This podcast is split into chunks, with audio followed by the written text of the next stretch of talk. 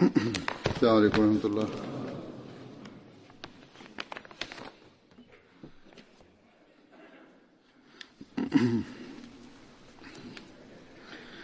أشهد أن لا إله إلا الله وحده لا شريك له وأشهد أن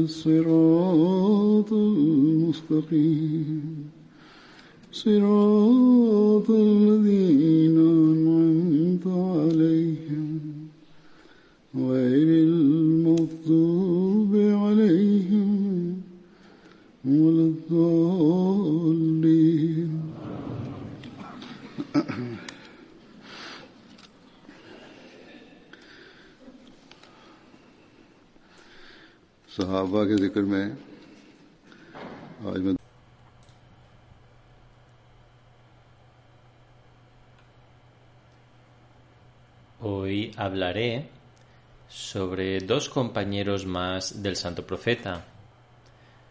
El primero es Hazrat Abu Said Malik bin Rabia Saidi.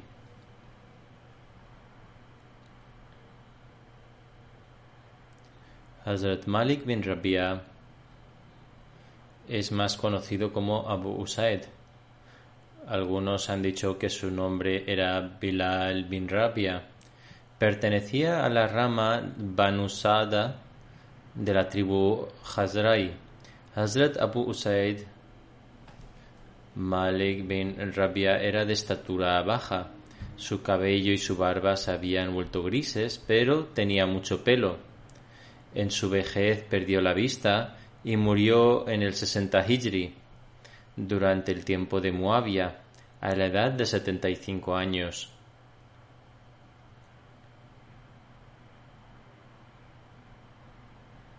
Fue el último en fallecer de entre los Ansar y participó en la batalla de Badr. Hazrat Abu Usaid acompañó al santo profeta en las batallas de Badr, Uhud, Khandak y en batallas posteriores. Llevaba el estandarte de Banu Sada en el momento de la conquista de Meca. Según Hazrat Sal bin Saad,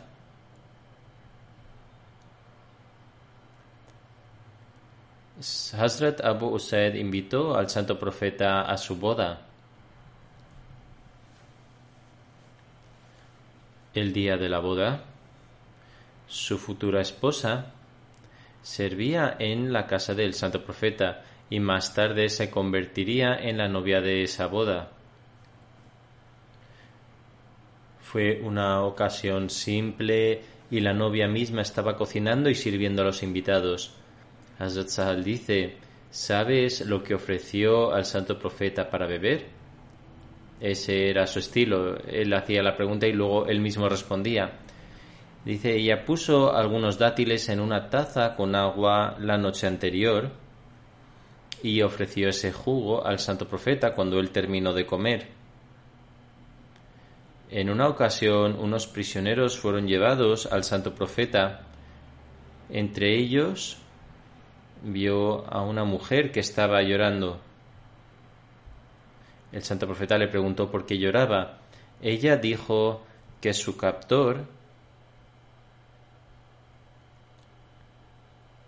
se había llevado a su hijo y lo había llevado vendido y lo había vendido a los Banu Ubaes. el santo profeta convocó a su captor y descubrió que era Hazrat Abu Usaid Saidi. Cuando el santo profeta le preguntó si había separado a la madre de su hijo, él dijo que el niño no podía caminar y que la mujer no podía cargarlo, y por eso lo había vendido a Banu Abbas. El santo profeta le ordenó traer de vuelta al niño. Así que el mismo Abu Saed trajo al niño y se lo devolvió a su madre.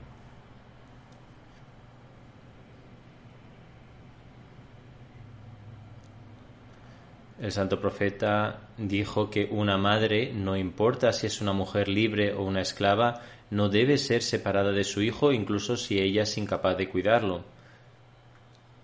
El santo profeta organizó una vez una carrera de camellos y caballos. Su propio camello, que estaba montado por Hazrat Bilal, ganó la carrera. Del mismo modo, durante una carrera de caballos, el caballo del santo profeta que iba montado por Abu Usaid Saidi dejó atrás a todos los demás.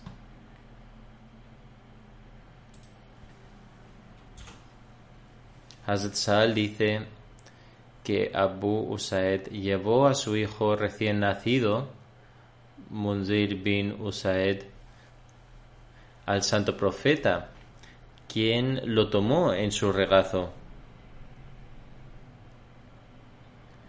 Abu también estuvo en la reunión. Poco tiempo después, el santo profeta se ocupó en otra cosa y se fue.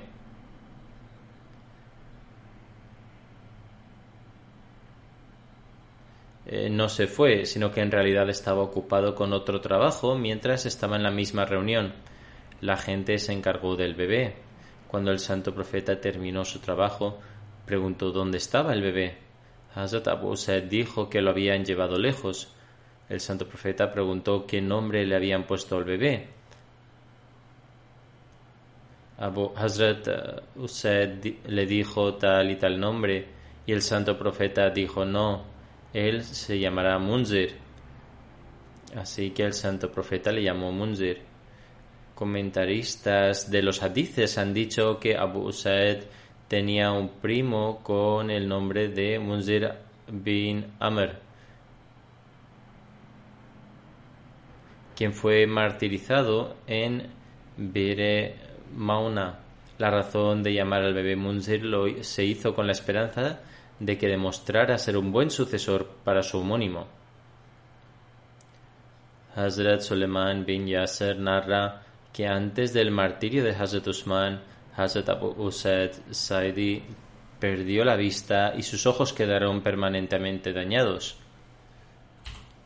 Por lo tanto, sobre esto solía decir, doy las gracias a Allah por concederme la facultad de la vista durante la vida del santo profeta y por darme la oportunidad de ser testigo de todas esas bendiciones. Además, cuando Allah el Altísimo deseó poner a la gente a prueba, me quitó la visión y perdí la vista para no tener que presenciar estas terribles circunstancias. Hazrat Usman bin Ubaidullah, quien fue el esclavo liberado de Hazrat Saad bin Abi Waqas, narra Yo he visto a Hazrat Ibn Umar, a Hazrat Abu Huraira, a Hazrat Abu Qatada y Hazrat Abu Usaid Saidi, estas son las personas que pasaban por delante de nosotros mientras estábamos en la escuela, es decir, recibiendo educación, y podíamos oler la fragancia de abir que emanaban. Esta fragancia se crea a partir de una mezcla de azafrán y otras cosas. Marwan bin al-Hakam solía designar a Hazrat Abu Usaid Saidi para la recogida y distribución del sadka, Cuando Hazrat Abu Usaid Saidi llegaba a su puerta, hacía sentar a su camello y le daba todo para la distribución. El último elemento que le daba era el látigo y mientras lo hacía le decía que era de su parte. Hazrat Abu Usaid vino una vez para distribuir el zakat. Se fue después de haber distribuido todo, se fue a su casa, se quedó dormido y vio en sueños que una serpiente se había enrollado alrededor de su cuello. Se despertó perturbado por el sueño y preguntó a una sirvienta o quizá a su esposa si había dejado atrás algo de lo que le habían dado con el fin de distribuir. Ella dijo que no. Hazrat Abu Saed preguntó entonces por qué la serpiente se había enrollado alrededor de su cuello. Dijo, ve y echa un vistazo, tal vez ha quedado algo atrás. Cuando fue a echar un vistazo dijo que, de hecho, había una cuerda para atar el camello, que también se había usado para atar una pequeña bolsa para la distribución. Por lo tanto, Hazrat Abu Said fue y devolvió esta cuerda también. Allah el Exaltado deseaba que los compañeros pisaran los caminos más sutiles de la rectitud y mantuvieran y cumplieran los más altos estándares para devolver los fideicomisos que se les confiaron. Esta es la razón por la que recibieron orientación incluso en sueños. Amara bin Radia narra en esta declaración de su padre que algunos jóvenes le preguntaron a Hazrat Abu Hussein sobre las excelencias del santo profeta, que, las excelencias que el santo profeta había mencionado de los Ansar. Sobre esto dijo que escuchó al santo profeta decir que de entre las tribus de los Ansar los mejores hogares son el de Banu Nayer, luego Banu Abdul Ashal, luego el de Banu Haris bin Khazrai, luego el de Banu Sada. Además, cada hogar de los Ansar está lleno de virtud. Sobre esto, Hazrat Abu Saed solía decir que si aceptara nada más que la verdad habría empezado con un hogar de entre los Banu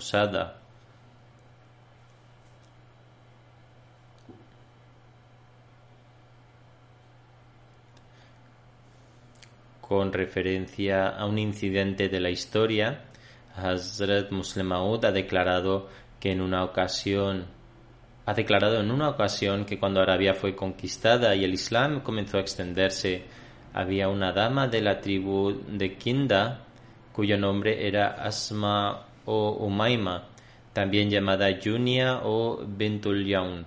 Su hermano Lukman visitó al santo profeta como representante de su tribu. En esa ocasión expresó también su deseo de que la mano de su hermana fuera entregada en matrimonio al santo profeta. Él hizo la solicitud directamente al santo profeta diciendo Mi hermana, que anteriormente estaba casada con un pariente, ahora está viuda. Ella es muy hermosa e inteligente. Por favor, acepte su propuesta de matrimonio. Como el santo profeta deseaba unir las tribus de Arabia, aceptó su pedido y dijo que el Nikah debía anunciarse sobre la base de doce onzas y media de plata, como su dote. Él dijo Oh profeta de Allah, nos contamos entre las familias honorables y jefes de mi pueblo. Esta dote es muy baja. El santo profeta dijo No he establecido una dote más alta para ninguna de mis esposas, ni para ninguna de las hijas. Después de expresar su satisfacción, se anunció el Nikah. Además, solicitó al santo profeta que enviara a alguien para recogerla. El santo profeta asignó a Abu para esta tarea. Yaunia le invitó a su casa, ante lo cual Hazrat Usaid dijo que las esposas del santo profeta han sido instruidas a que cuiden el velo. Sobre esto ella le pidió que le explicara más en detalle acerca de esta instrucción lo cual él dijo, lo cual él hizo. Él la trajo a Medina en un camello y le buscó una casa que estaba rodeada de palmeras datileras. Los familiares de esta señora también le enviaron a su nodriza. Hazrat Muslim Maud escribe que en nuestros países los ricos y las personas de un estatus superior solían tener criadas. Esto ya no es la costumbre de hoy en día. Sin embargo, solía ser así en los eh, viejos tiempos para que ella no sintiera ningún tipo de incomodidad o problema, como esta, señora, como esta señora que estaba casada con el santo profeta, o cuyo hermano propuso y deseó que ella estuviese casada con él y con quien finalmente se casó, era conocida por su belleza y, como es costumbre que las mujeres del área local deseen conocer a una nueva novia en el área, las mujeres de Medina también fueron a verla.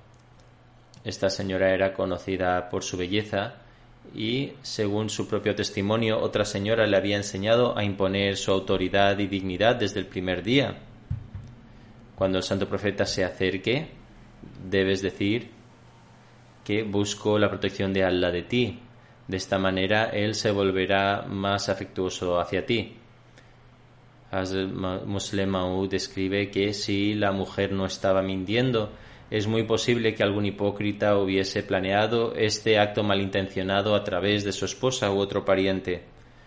Sin embargo, cuando el santo profeta recibió la noticia de su llegada, fue a la casa fue a la casa designada para ella. En los hadices está escrito que cuando el santo profeta se le acercó y le dijo ofrécete a mí en matrimonio, ante esto ella respondió ¿Acaso una reina se ofrece a los hombres comunes? Abu Said dice que como el santo profeta pensó que ella estaba nerviosa por no estar familiarizada con él, le puso la mano encima para consolarla. En cuanto puso su mano sobre ella, pronunció estas palabras tan terribles e irracionales de yo busco la protección de Allah de ti. Hazre Muslim afirma puesto que un profeta se vuelve humilde al escuchar el nombre de Dios el Exaltado y se siente asombrado por su magnificencia.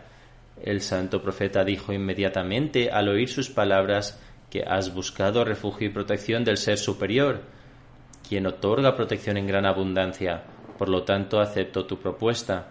Así pues, el santo profeta salió inmediatamente de la casa y dijo, Oh Abu Said, dale dos trozos de tela y envíala con su familia.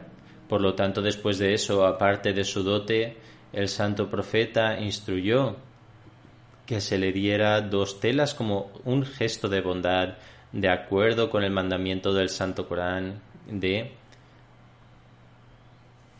es decir, no os olvidéis de hacer el bien unos a otros. Por lo tanto, según esto, el santo profeta le dio más, le dio de más como muestra de su amabilidad. Hazar Muslim dice, este versículo tiene relación con las mujeres que están divorciadas sin haber consumado su matrimonio. El santo profeta la envió de vuelta y Abu Saed la llevó a su casa. La gente de su tribu se sintió muy molesta y la regañaron. Sin embargo, ella continuó respondiendo que había tenido mala suerte. A veces ella incluso decía que le engañaron y le dijeron que cuando el santo profeta se acerque a ti debes apartarte y expresar tu disgusto. De esta manera impondrás tu rango y dignidad. Sea cual fuere el caso, expresó su disgusto y el santo profeta se separó de ella y la despidió. Todo este incidente es suficiente como respuesta a las acusaciones de, a las acusaciones que surgen contra el santo profeta en relación con sus esposas y que Dios no lo permita, él estaba interesado en la belleza de las mujeres. Hazrat Abu solía decir que cada vez que se le pedía algo al santo profeta, él nunca lo rechazaba lo denegaba.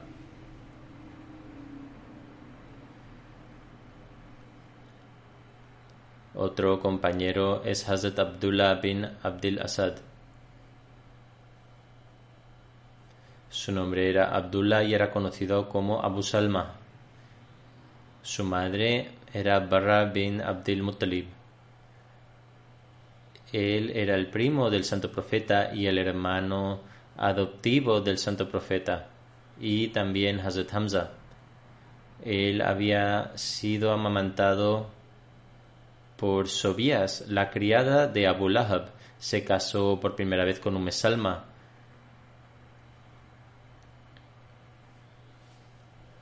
Con referencia a esto, Hazrat Mirza Bashir Ahmad también escribe en Sirat Khatamun Nabiyyin que Abu Salma bin Abdul Asad fue el hermano adoptivo del santo profeta y perteneció a Banu Makzum, Después de su fallecimiento, su esposa Umm Salma se casó con el santo profeta. Hazrat Abdullah bin Abdel Asad fue uno de los primeros en aceptar el Islam. Según Ibn Ishaq, después de las primeras diez personas, él aceptó el Islam, por lo que estuvo entre los primeros musulmanes. En una narración, Hazrat Abu Ubaida bin Harith, Hazrat Abu Salma, Hazrat Arkam bin Abu Arkam y Hazrat Uthman bin Mazun fueron al santo profeta. Él les predicó eh, el mensaje del Islam y les recitó el Sagrado Corán, después de lo cual aceptaron el Islam y atestiguaron que el santo profeta es rectamente guiado. Hazrat Abdullah bin Abdel Asad y su esposa Umm Salma estaban entre los de la primera migración a Abisinia. Después de regresar de Abisinia a la Meca, emigraron a Medina. Su migración a Abisinia se menciona en Sirat Hatmun Nabiyyin. Cuando el sufrimiento de los musulmanes había llegado a su límite y los Quraysh continuaron agravando los problemas de los musulmanes, el santo profeta instruyó a los, a los musulmanes a emigrar a Abisinia y dijo, el rey de Abisinia es justo y equitativo. Ninguno está sujeto a la opresión bajo su gobierno. El país de Habsha, que se conoce como Etiopía o Abisinia en el idioma inglés, está situado al noreste en el continente de África. Está exactamente opuesto al sur de Arabia y, a excepción del Mar Rojo, ningún país lo intercede. Durante esta época, un gobierno cristiano poderoso se estableció en Abisinia y el rey era conocido como Negus. De hecho, el gobernante todavía recibe el mismo nombre. Arabia tenía relaciones comerciales con Abisinia y en la época que estamos mencionando actualmente, la capital de Abisinia fue Aksum, que se encuentra cerca de la ciudad actual de Adoa y hasta ahora se considera una ciudad sagrada. En aquellos días, Aksum era el centro de una soberanía muy poderosa. Durante ese tiempo el nombre personal de Negus era Asama, que era un rey justo, inteligente y poderoso. En cualquier caso, cuando el sufrimiento de los musulmanes llegó a sus límites, el santo profeta ordenó que aquellos que pudieran permitírselo debían emigrar a Abisinia. Por lo tanto, siguiendo las instrucciones del santo profeta, en el mes de Rajab 5 Nawabi, Nabawi, un Once hombres y cuatro mujeres emigraron a Abisinia. Algunos nombres conocidos entre ellos fueron los siguientes: Hazrat Usman bin Affan y su esposa Rukeya, la hija del santo profeta, Abdurrahman bin Auf, Zubair bin al-Awarmra, Abu Hufaiza bin Utba, Usman bin Maus, Usab bin Umer, Abu Salma bin Abdul Asad y su esposa Umm Salma. Es muy extraño que la mayoría de estos inmigrantes pioneros pertenecían a las poderosas tribus del Quraysh. Y había pocos de entre los, los, más débiles y distantes. Esto ilustra dos cosas. En primer lugar, incluso aquellos que pertenecían a las tribus poderosas de Quraysh no estaban a salvo de las crueldades de los Quraysh. En segundo lugar, las personas débiles como los esclavos, etc., en ese momento estaban en un estado tan precario de debilidad y miseria que ni siquiera pudieron migrar. De camino al sur, cuando los inmigrantes llegaron a Shaiba, que era un puerto de mar en Arabia en ese momento, por la gracia de Allah encontraron un barco comercial que estaba listo para partir hacia Abisinia y por lo tanto todos ellos abordaron con seguridad. Cuando los Quraysh fueron informados, informados de esto, se enfurecieron profundamente porque esta presa se escapó de sus manos. Por lo tanto, persiguieron a estos inmigrantes, pero cuando sus hombres llegaron a la costa, el barco ya se había ido, y por esta razón regresaron decepcionados. Cuando llegaron a Abisinia, los musulmanes encontraron una vida llena de paz y seguridad de las crueldades de los Quraysh, después de muchas dificultades y oraciones. Ibn Ishaq relata que cuando Abu Salma regresó de Abisinia y buscó la protección de Hazrat Abu Talib, Algunas personas de Banu Makhzum visitaron a Abu Talib y le preguntaron, has dado protección a tu sobrino Muhammad, pero ¿por qué has dado protección a nuestro hermano Abu Salma? Abu Talib respondió, él buscó mi protección y también es mi sobrino. Si no le hubiese dado protección a mi sobrino, entonces no le hubiese protección, no le hubiese dado protección a mi otro sobrino. Abu Lahab se dirigió a la gente de Banu Makhzum y le dijo, enfadáis constantemente a Abu Talib, una persona noble de entre nosotros, y habláis en vano. Por Dios, absteneos de esto o de lo contrario, estamos de su lado en todo caso hasta que cumpla con lo que desea. Al escuchar esto, la gente a la que Abu Lahab se estaba dirigiendo dijo, Oh Abu Utba, nos abstenemos de aquello que no te gusta.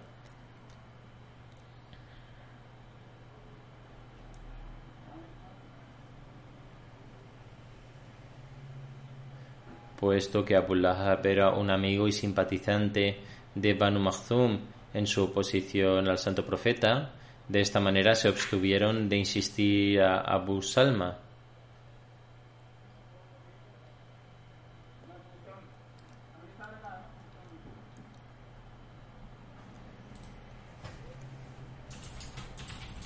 Al escuchar las palabras del acuerdo de Abu Lahab,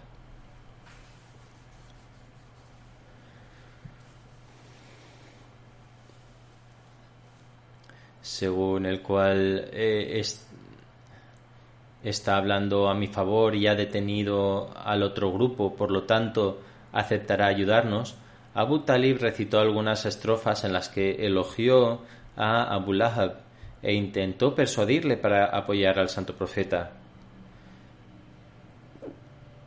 Sin embargo, esto no tuvo efecto alguno sobre él y aumentó su oposición.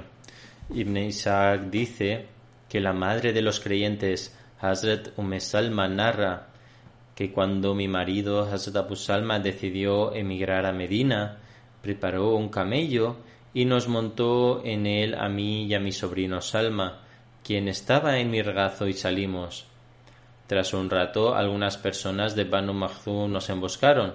Declararon que Umm Salma es de nuestra tribu y no permitiremos que vaya contigo para que viaje de ciudad a ciudad. Hazrat Umm Salma dice, estas personas nos separaron a mi marido y a mí. La tribu de Hazrat Umm Salma, los Banu Abdal, se ofendieron tremendamente ante esto. Declararon que este niño es de Abu Salma y por lo tanto no le dejarán estar junto a Hazrat Umm Salma. Así separaron al chico de su madre.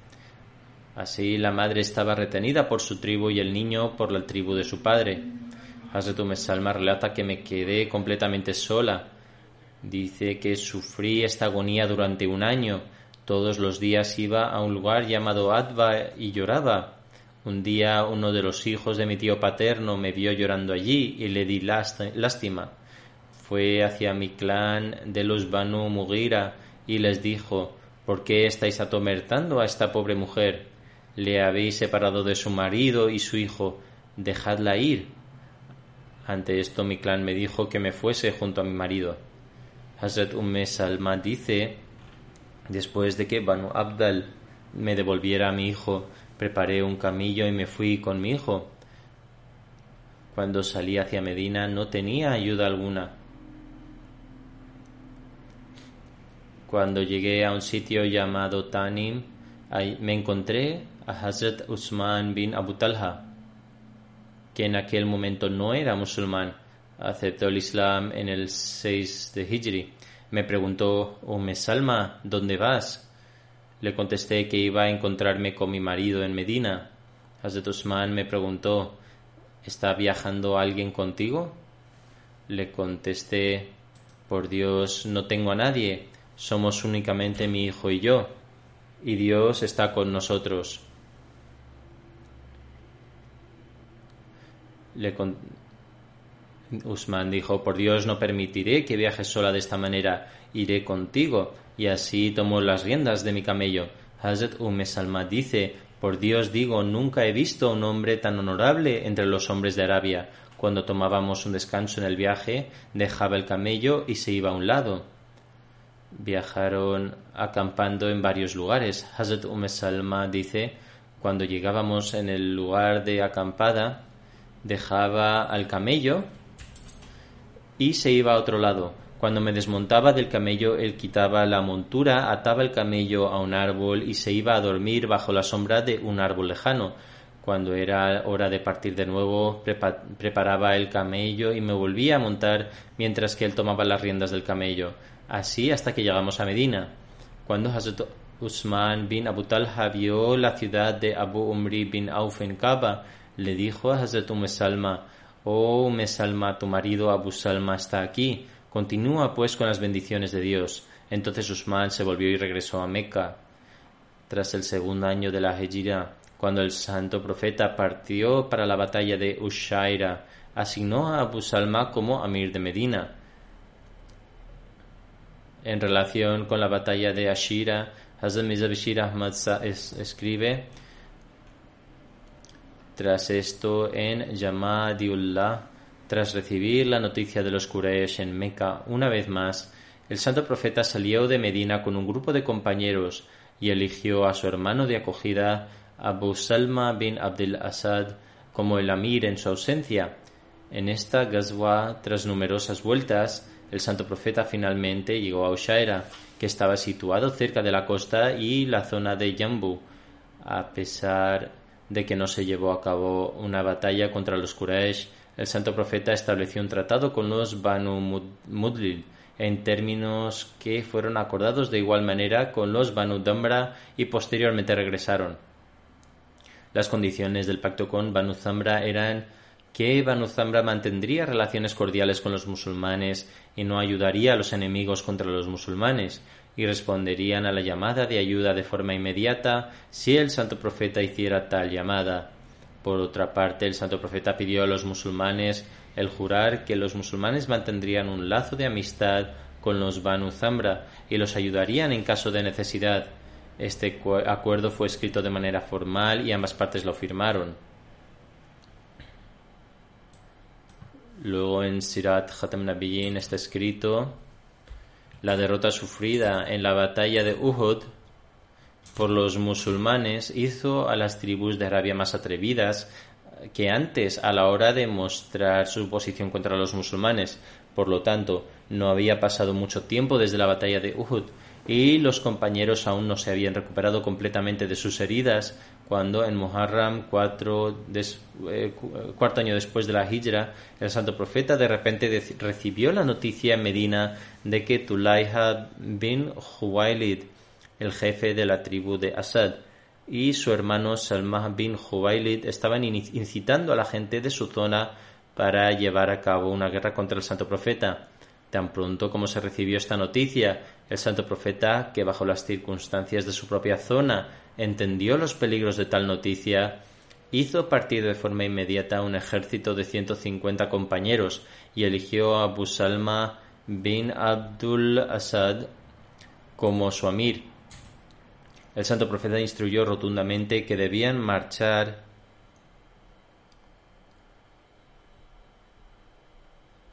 que debían marchar hacia el enemigo para dispersarlos antes de que Banu Asad fuese, capaz de llevar a práctica sus crueles motivos. Así Abu Salma avanzó rápida pero sigilosamente y alcanzó a Banu Asad en un sitio llamado Qutn, situado en Arabia Central, pero no se llevó a cabo ninguna lucha, de hecho, la gente de Banu Asad se dispersó tan pronto como vieron a los musulmanes. Tras una ausencia de varios días, Abu Salma regresó a Medina. Debido al extenuante esfuerzo de su viaje, la herida que Abu Salma recibió en Uhud, que aparentemente había cicatrizado, comenzó a empeorar. A pesar del tratamiento médico, la herida continuó empeorando y finalmente, debido a esto, un fiel y pionero compañero del Santo Profeta, que también era hermano, el hermano de acogida del Santo Profeta, falleció. Su cuerpo fue lavado con el agua de Al Jazeera, que era propiedad de Banu Umayya bin Said, en el lugar de Alia. Durante los días en los que reinaba la ignorancia, este pozo se llamaba Al-Abir y el Santo Profeta cambió su nombre por el de Al Jazeera. Hazrat Abu Salma fue enterrado en Medina. Cuando Hazrat Abu Salma falleció, el santo profeta cerró sus ojos abiertos y rezó que, oh Allah, trata a Abu Salma con perdón y eleva su rango entre los guiados. Sé el guardián de aquellos descendientes a quienes ha dejado atrás. Oh Señor de todos los mundos, perdónale a él y a nosotros también.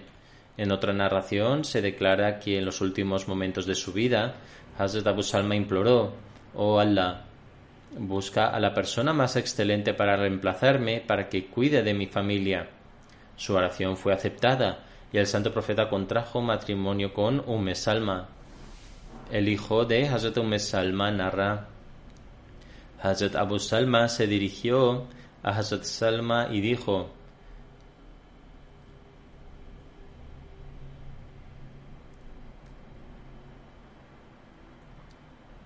He oído al santo profeta mencionar un hadiz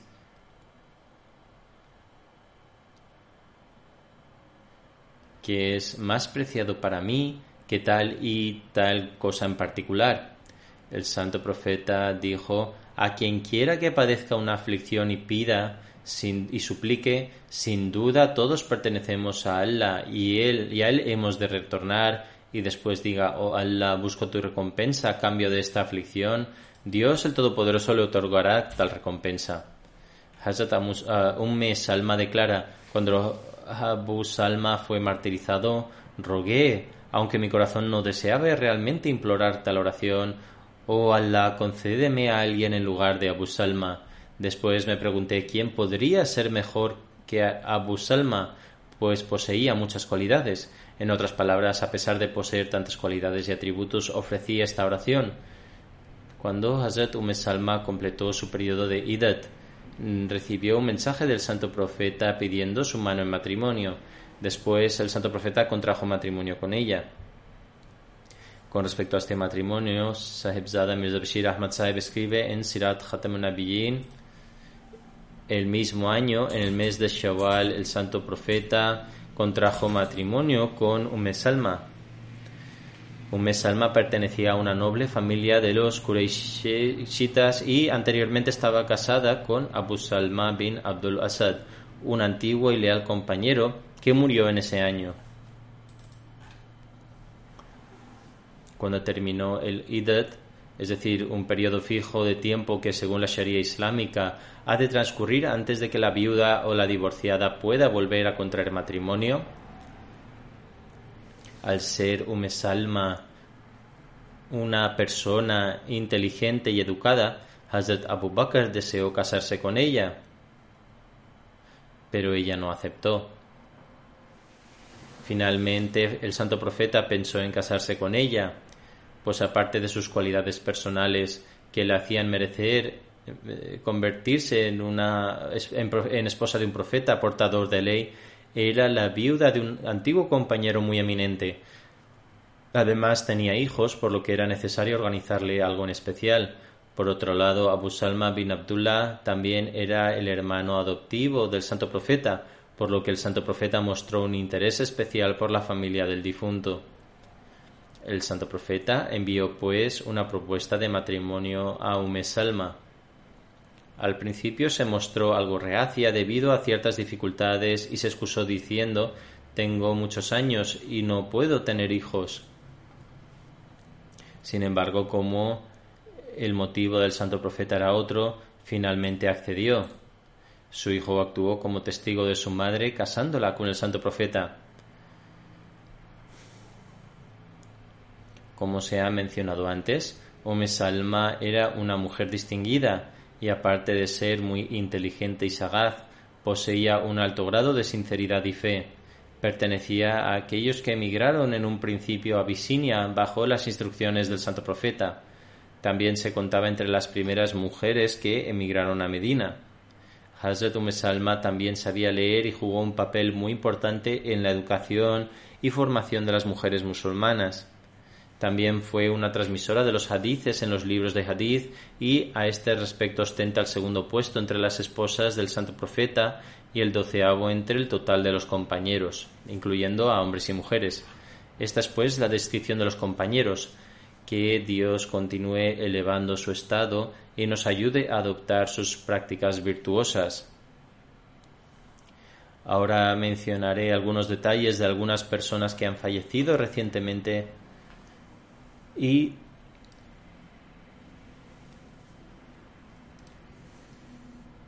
y también dirigiré su oración de funeral.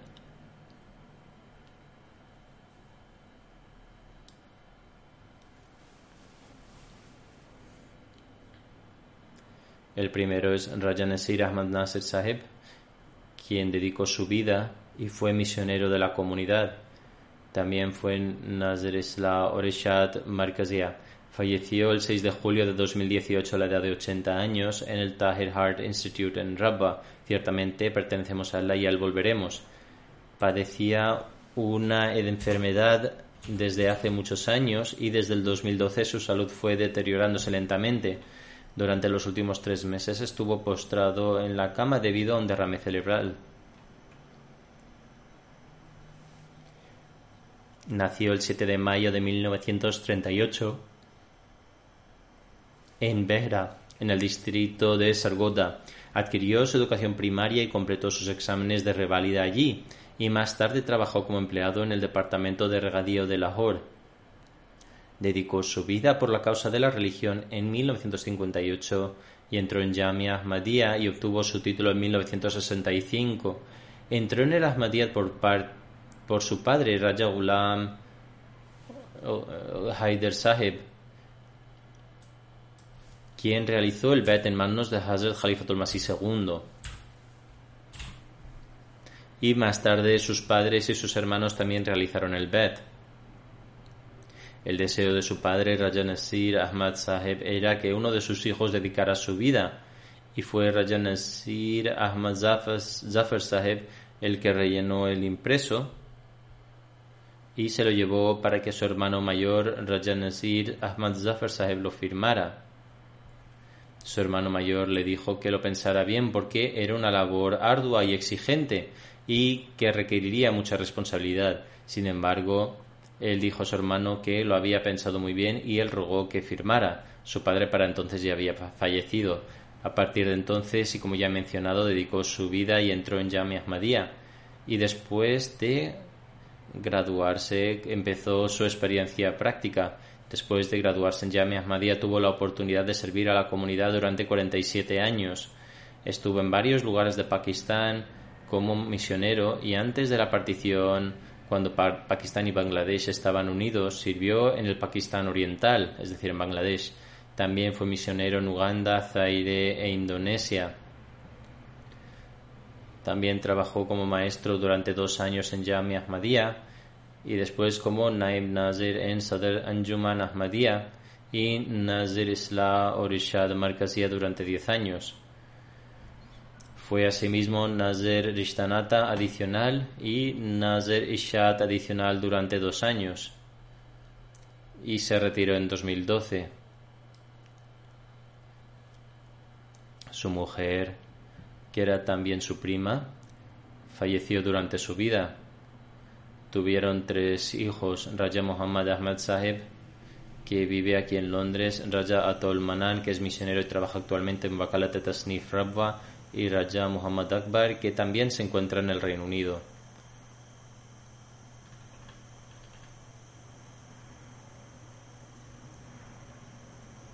Tenía una gran confianza en Dios el Todopoderoso y era muy devoto en sus oraciones y súplicas. Su hijo escribe que cuando vivían en Bangladesh hubo un incendio que casi alcanzó las casas de los Ahmadis. En ese momento él oró diciendo Oh Allah, tu Mesías ha declarado que el fuego no es una amenaza para mí, porque el fuego es mi siervo, en verdad el siervo de mis siervos, por lo tanto sálvanos del fuego. Narra que el fuego se acercó a las casas y las llamas casi llegaron a una de las esquinas de las casas, pero se detuvo allí y no se extendió más allá y las casas de los Ahmadis se salvaron. Mientras estaba en Uganda, las condiciones se volvieron muy peligrosas debido al estallido de la guerra, pero incluso así salía fuera para hacer tabligh. Salía temprano por la mañana y volvía por la tarde. Y como no había un lugar para quedarse, solo iba a zonas cercanas. Un día un miembro de Jamaat Islami se le acercó pensando que era un molvi del Tabligh Jamaat y le dijo que tenía un coche y que podía vendérselo por 1.400 dólares. Finalmente negociaron y acordaron el precio en 1.150 dólares. En ese momento ni la Jamaat ni el propio Raja Saheb tenía fondos para comprar un coche. Sin embargo, oró a Dios el Todopoderoso para que hiciera algo para poder comprarlo, porque le ayudaría en su labor de tabligh, ya que con una pequeña parrilla y ropa de cama podría salir para predicar. Empezó a estar muy preocupado porque el trato estaba hecho y le había dado unos pocos días para pagar dicha cantidad.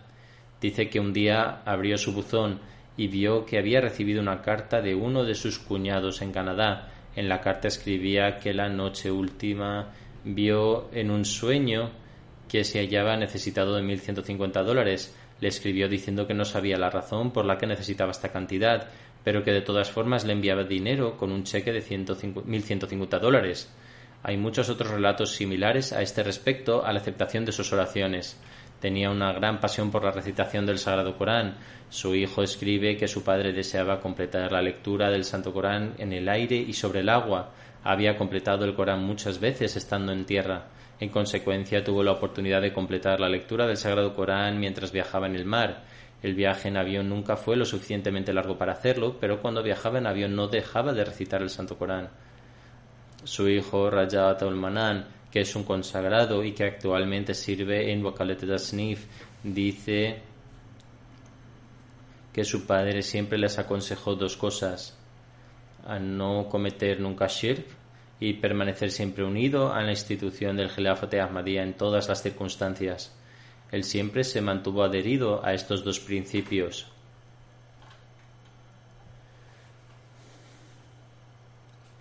Mostraba un gran respeto a su madre. Su hermana escribe mostraba tal obediencia a nuestra madre que si ella le pedía repetidamente que realizara una tarea determinada, la escuchaba en cada ocasión como si fuera la primera vez que se lo pedía.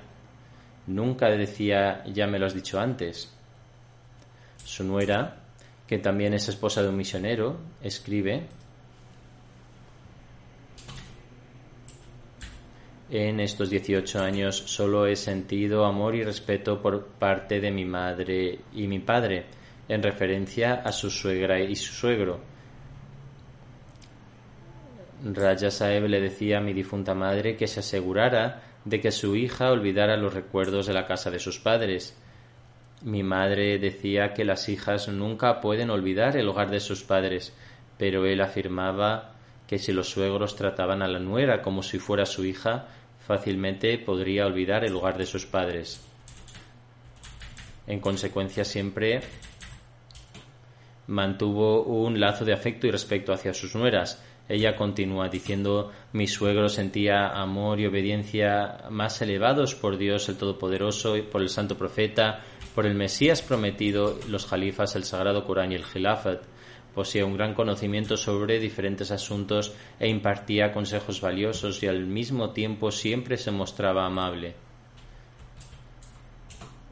Ella también relata otro atributo, otro de sus atributos consistía en que terminaba la lectura completa del Sagrado Corán todos los, todos los meses. Sus parientes también han escrito diciendo que son testigos de cómo Dios el Todopoderoso cumplió con todas sus necesidades y aceptó sus oraciones.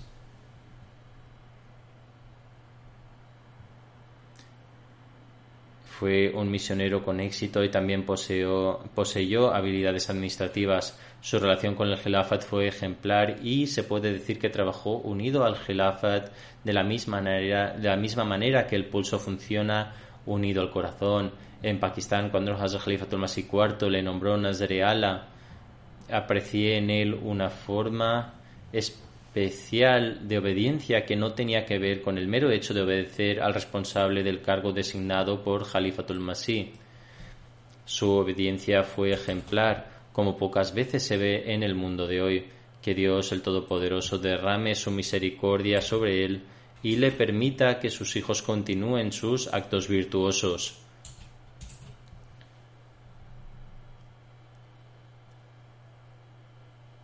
Poseyó muchas cualidades siempre se preocupaba de los pobres e indigentes, además cualquiera que fuese el misionero con el que trabajaba lo cuidaba y se ocupaba de sus necesidades. Muchos de los misioneros que me han escrito han mencionado este punto.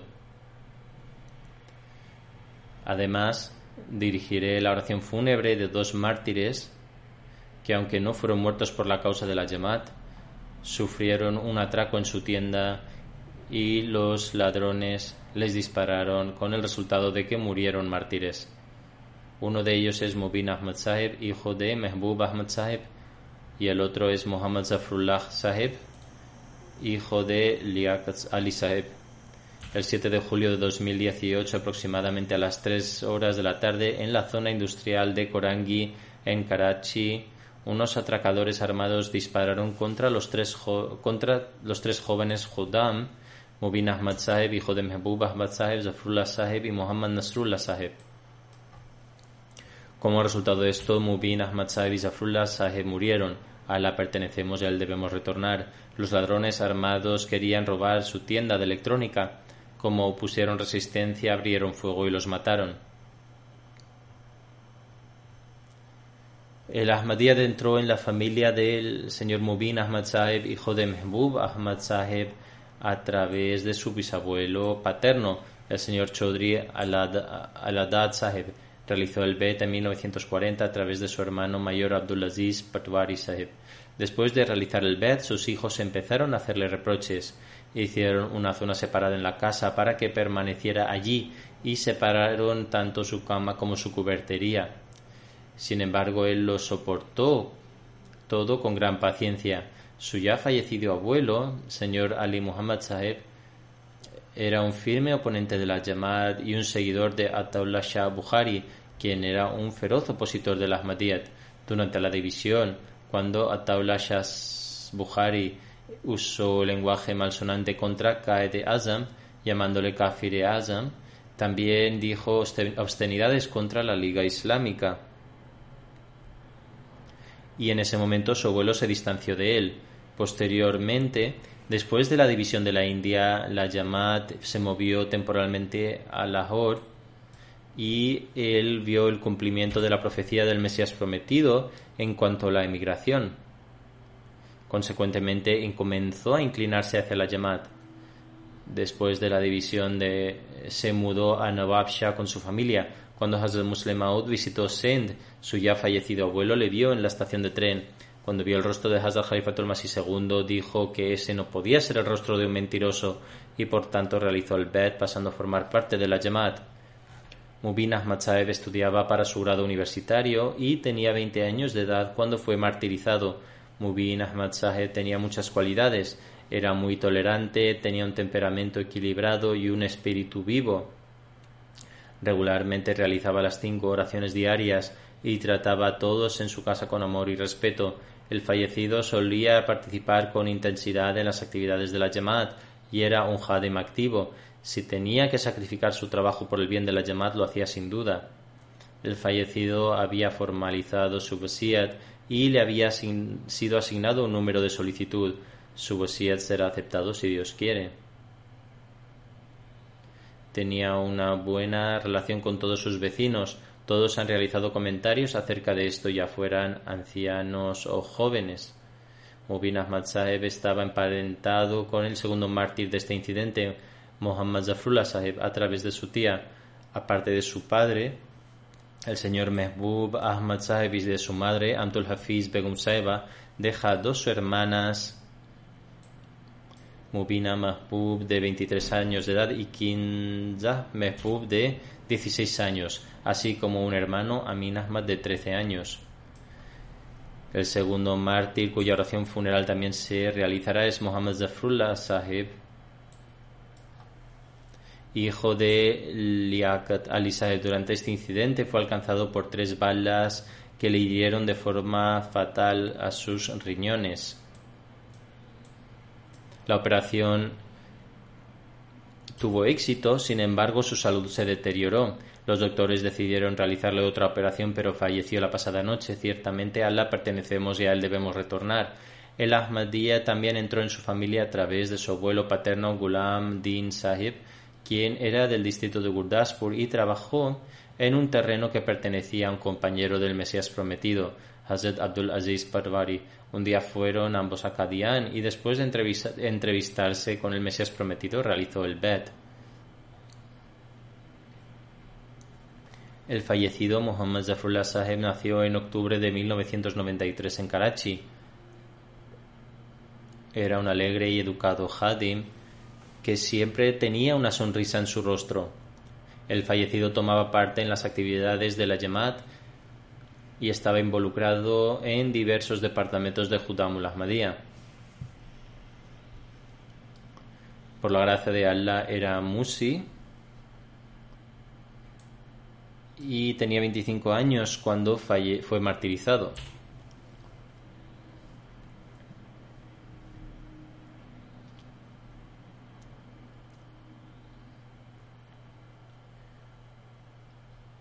Deja atrás a su padre Liaquat Ali Saheb, a su madre Nasira Begum Saheba y a cinco hermanos.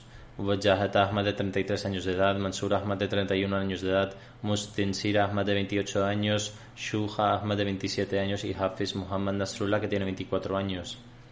La tercera persona herida en este incidente era su hermano Hafiz Nasrullah, quien en este momento está en el hospital sometiéndose a una cirugía que Allah le otorgue una pronta recuperación y le devuelva una completa salud que eleve el rango de los fallecidos y los otorgue estabilidad a sus familias.